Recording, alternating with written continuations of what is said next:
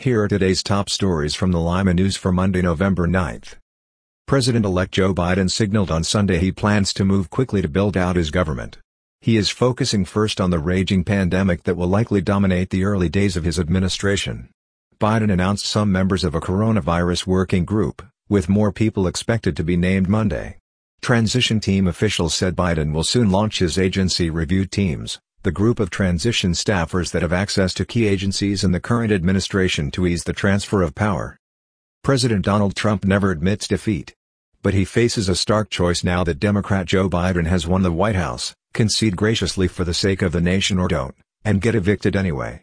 After nearly four tortured days of counting yielded a victory for Biden, Trump was still insisting the race was not over. While some in his circle were nudging Trump to concede graciously, many of his Republican allies, including on Capitol Hill, were egging him on. Alex Trebek, who presided over the beloved quiz show Jeopardy! For more than 30 years with dapper charm and a touch of schoolmaster strictness, died Sunday. He was 80. He announced last year that he had advanced pancreatic cancer. He died at his Los Angeles home. Today's podcast is sponsored by Fat Jack's Pizza.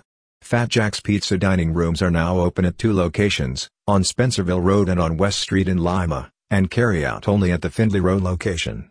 Their combination subs are back, for only $5.75. Fat Jack's, celebrating 45 years as Limaland's favorite pizza.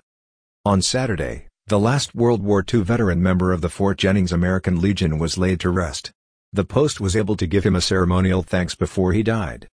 In sports, the new face of NASCAR circled Phoenix Raceway for a celebratory lap of his finest achievement. Chase Elliott, NASCAR's most popular driver, was now a Cup champion, too. Learn more about these stories and more in the Lima News and online at limaohio.com.